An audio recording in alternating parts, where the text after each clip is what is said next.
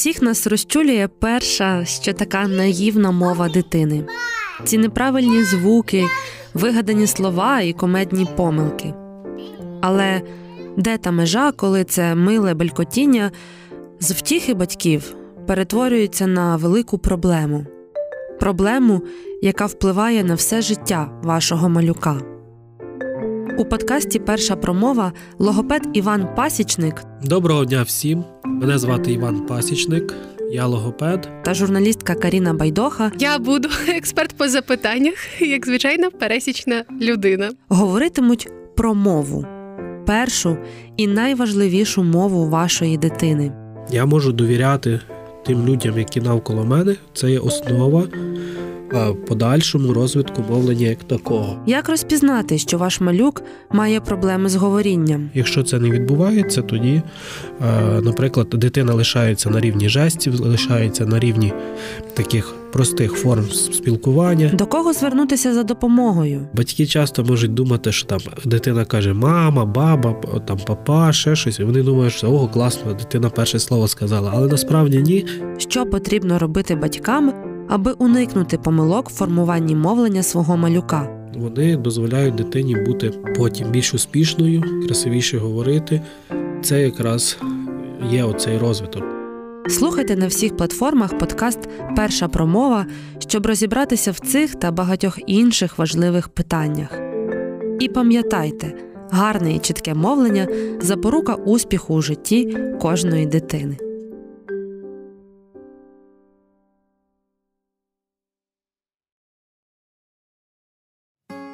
Ви слухаєте подкаст Перша промова. У ньому логопед Іван Пасічник та журналістка Каріна Байдоха відповідають на питання про мову першу і найважливішу мову вашої дитини. Вітаю! Е, Мене звати Іван Пасічник, я логопед, і сьогодні хочу вам більш детально розказати про мовлення дітей і про те, чому мовлення є необхідним для успіху ваших дітей. Усім привіт, мене звуть Каріна, і я буду експерт по запитаннях, як звичайна пересічна людина. Ставитиму питання від вас.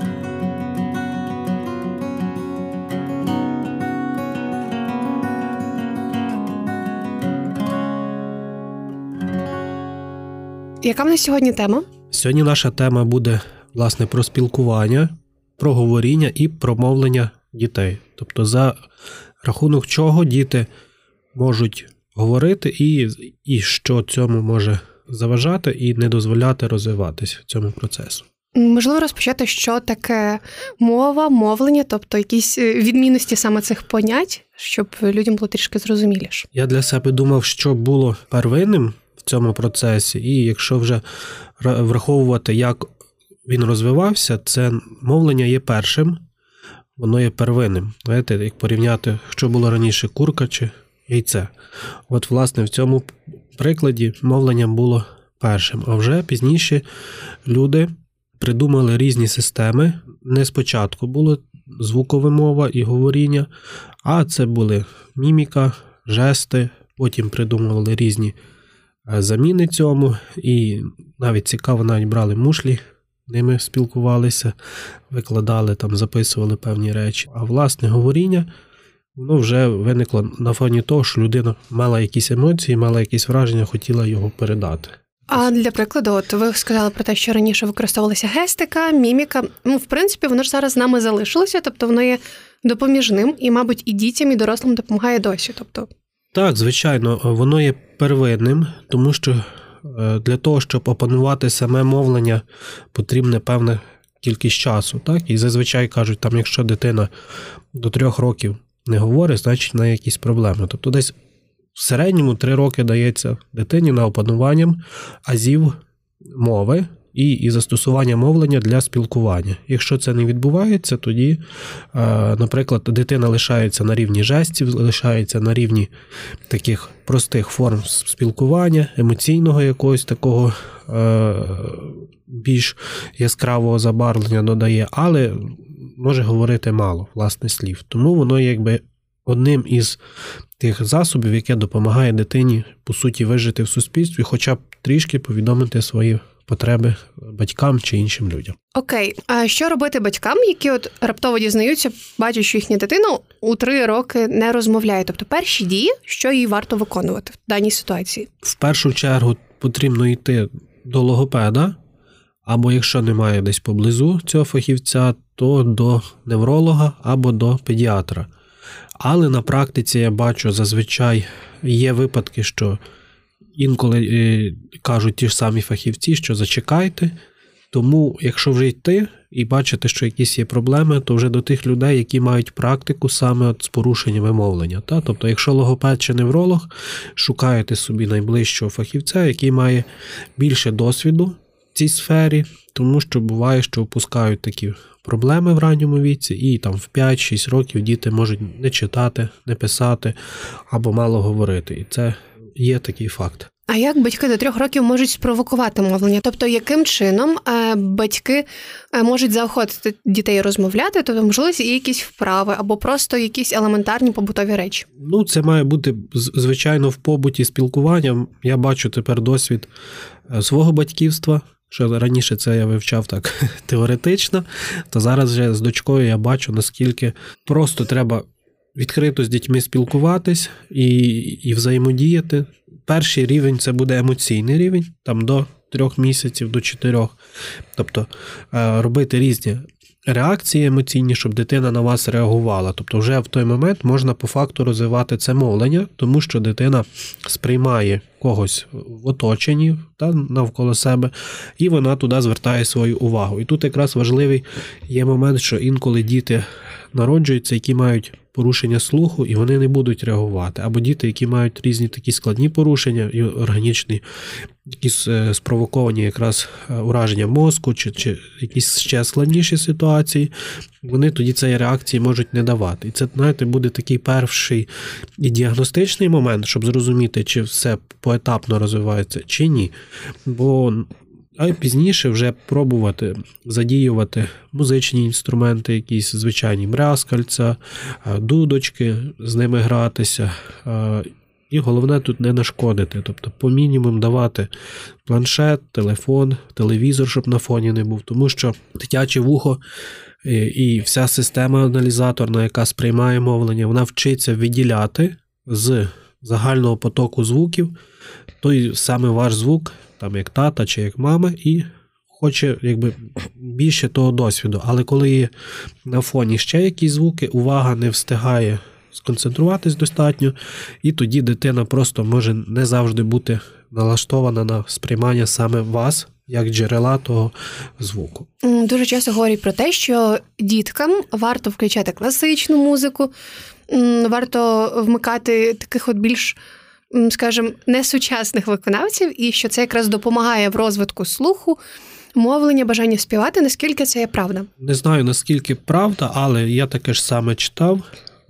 Ми самі не любителі класичної музики, тому не включали. Але є навіть такі дослідження, що можна включати і ще тоді, коли дитина не народилася, коли мама вагітна, і, і власне, це сприяє. Теоретично так, е, ті такі позитивні вібрації саме цієї музики впливають на розвиток е, слухової системи, на сприймання звуку.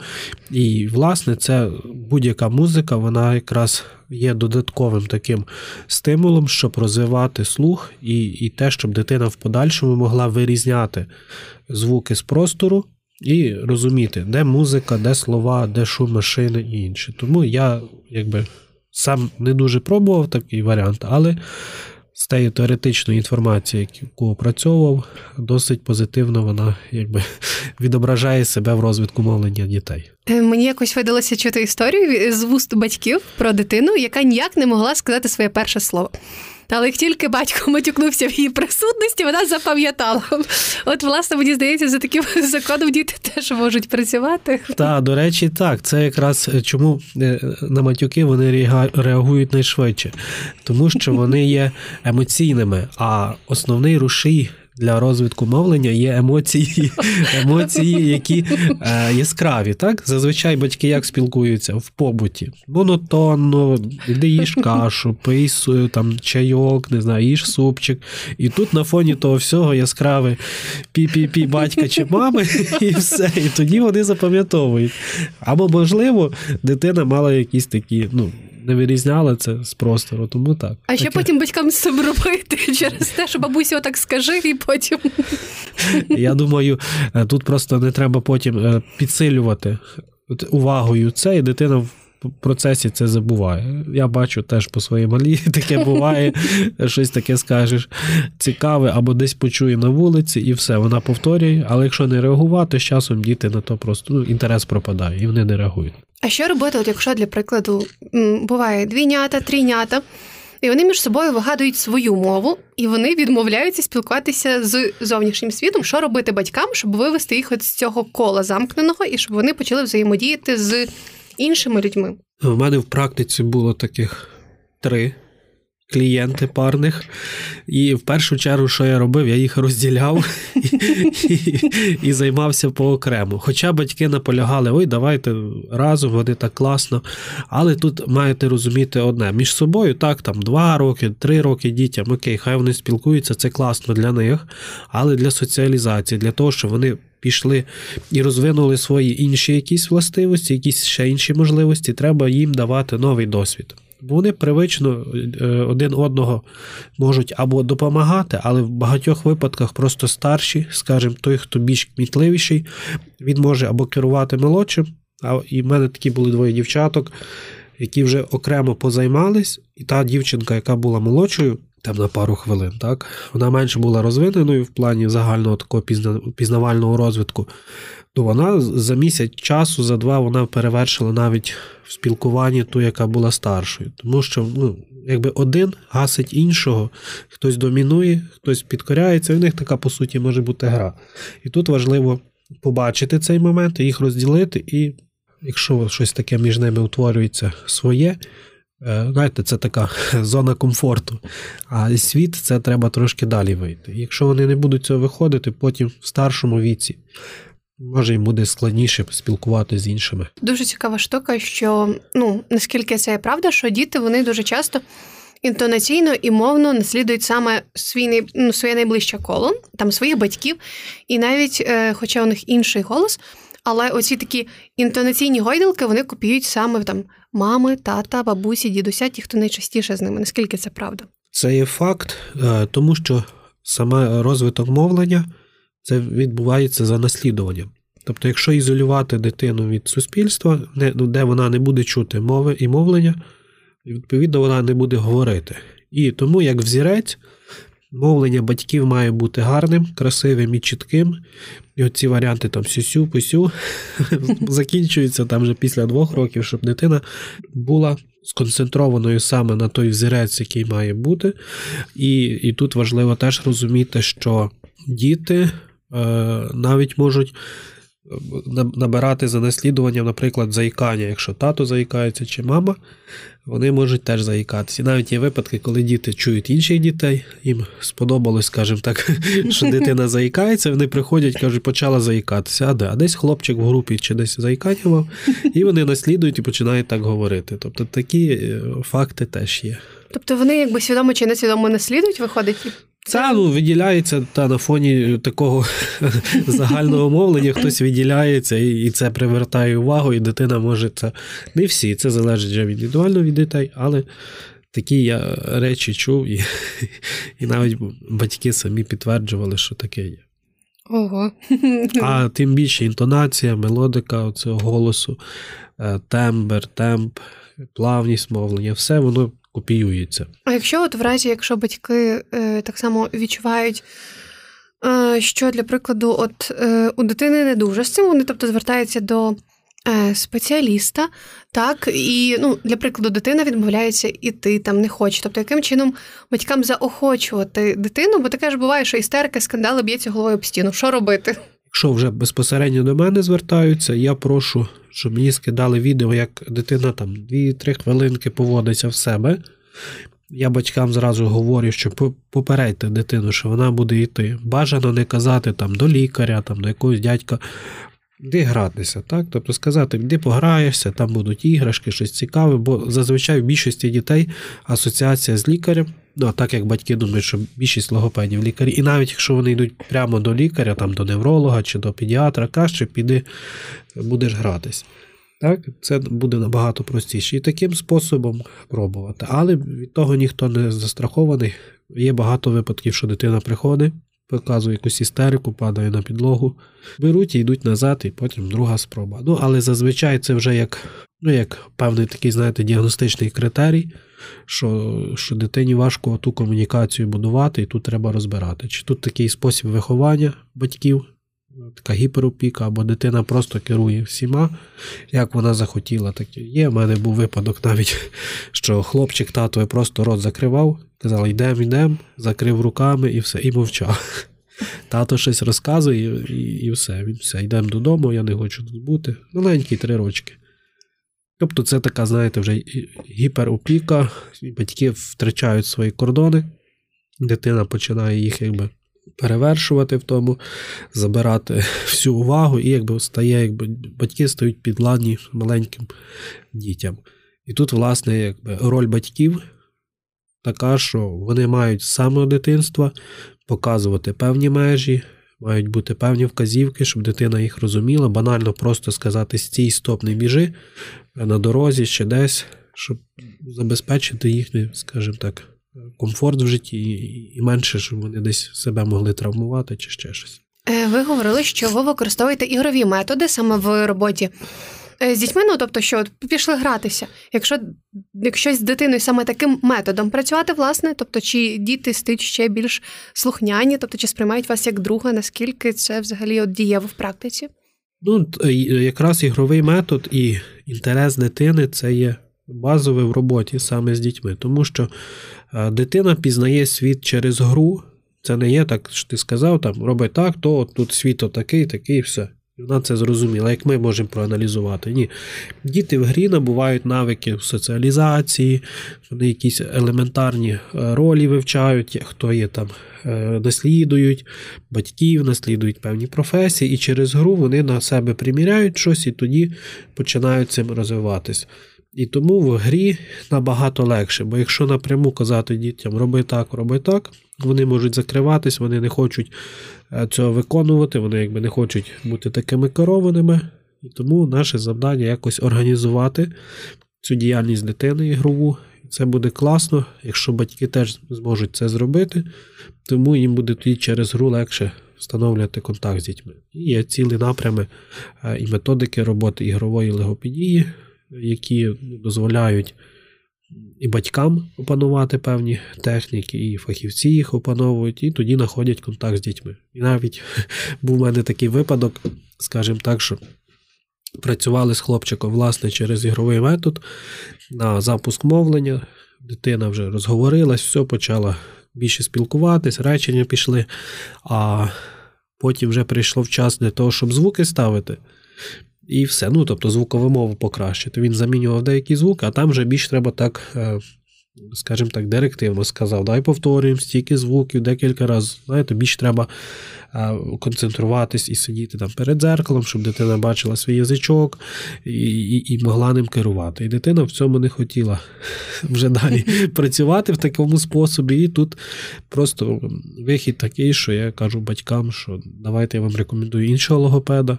І вже як вона піде дитина до іншого логопеда, зразу вони почнуть з цього способу працювати, іншого досвіду з тією людиною в нього не буде, і тоді дитині легше буде просто налаштуватись на той тон роботи, який вона буде пропонувати. Тому не завжди в мене є так, що всі діти можуть говорити, так як я собі запланував, але тут, власне, вчасно це помітити, і треба е, зрозуміти, що з дитиною має працювати команда фахівців, і ти маєш теж мати якусь певну декілька десятків е, людей.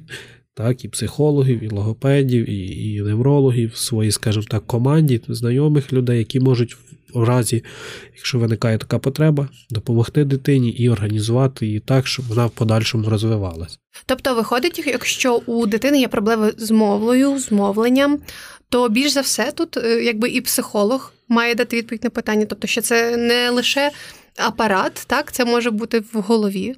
Так, так? і психолог, е, і, і невролог, і той, хто перевіряє слух, аудіолог.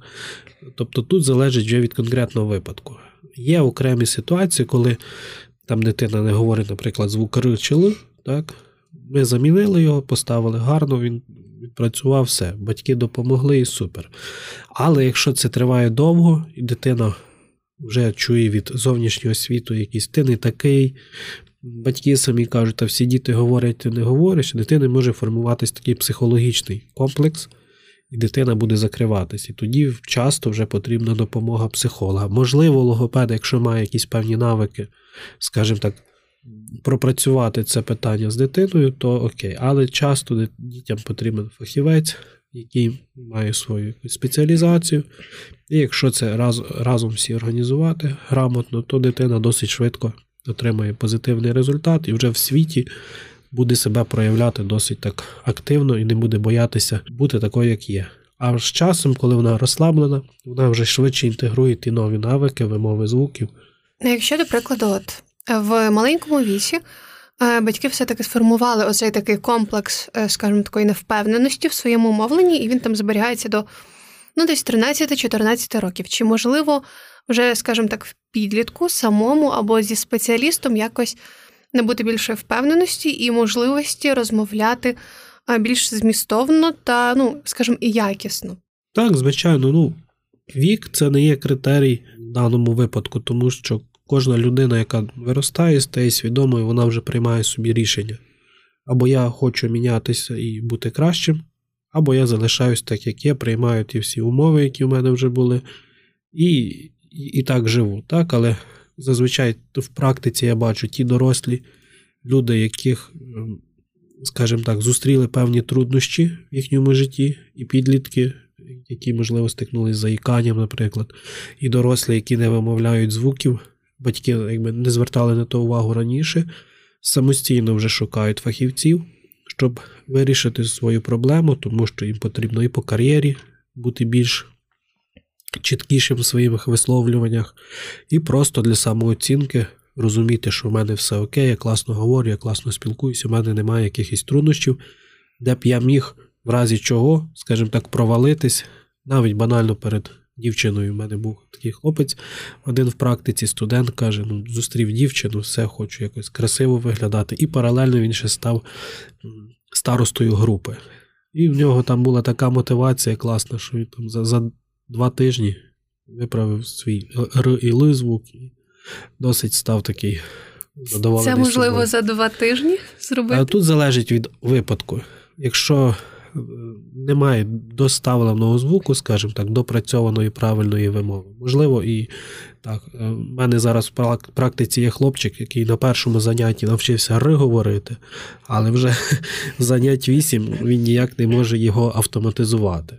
Почув там дуже класно, що в нього вийшло. Він думав, що воно само буде говоритися, а вже все, далі ну, ще м'язи не готові. Тому тут залежить індивідуально від кожного випадку. Але в середньому місяць-два часу на те, щоб виправити всі е, можна ті звуки, якщо там немає супутніх якихось більш складніших ситуацій. Можливо, там вуздечка є вкорочена, можливо, прикус надто змінений, і там вже потрібно фахівців ортодонтів чи хірургів, які будуть допомагати. Е, наскільки мені відомо, що от коли ми зустрічаємо людину, Е, ми дивимося на її міміку, гестику, повністю на все так. І в першу чергу ми слухаємо людину, і по цьому ми ж розуміємо, та подобається нам людина чи ні. Через те, от я особисто розумію, що дуже є важливим, щоб от батьки вчасно помітили в дитинстві, адже коли ти вже виростеш, то е, буде формуватися певне тебе сприйняття. І от що ви порадите, от батьки, так три роки, навіть якщо дитина нормально розмовляє, чи варто їм якось напевно звертатися до спеціалістів, які би змогли ще поліпшити, чи просто залишити дитину так е, розвиватися самостійно? Тут така ситуація виникає, напевно, з однієї сторони, що батьки мають розуміти, який взірець, і прирівнювати так, тому. Е, ті норми, які там загальновідомі, їх потрібно треба ну, якби враховувати. Але я на практиці теж бачу, от дитина, наприклад, 8 років. Гарно, ну, говорить всі звуки, так, е, переказує там е, казки, не знаю, якісь історії, вірші розказує. Нема проблем, але тут раз в восьмирічному, дев'ятирічному віці в неї є зміна прикусу, треба ставити брекети або пластинку.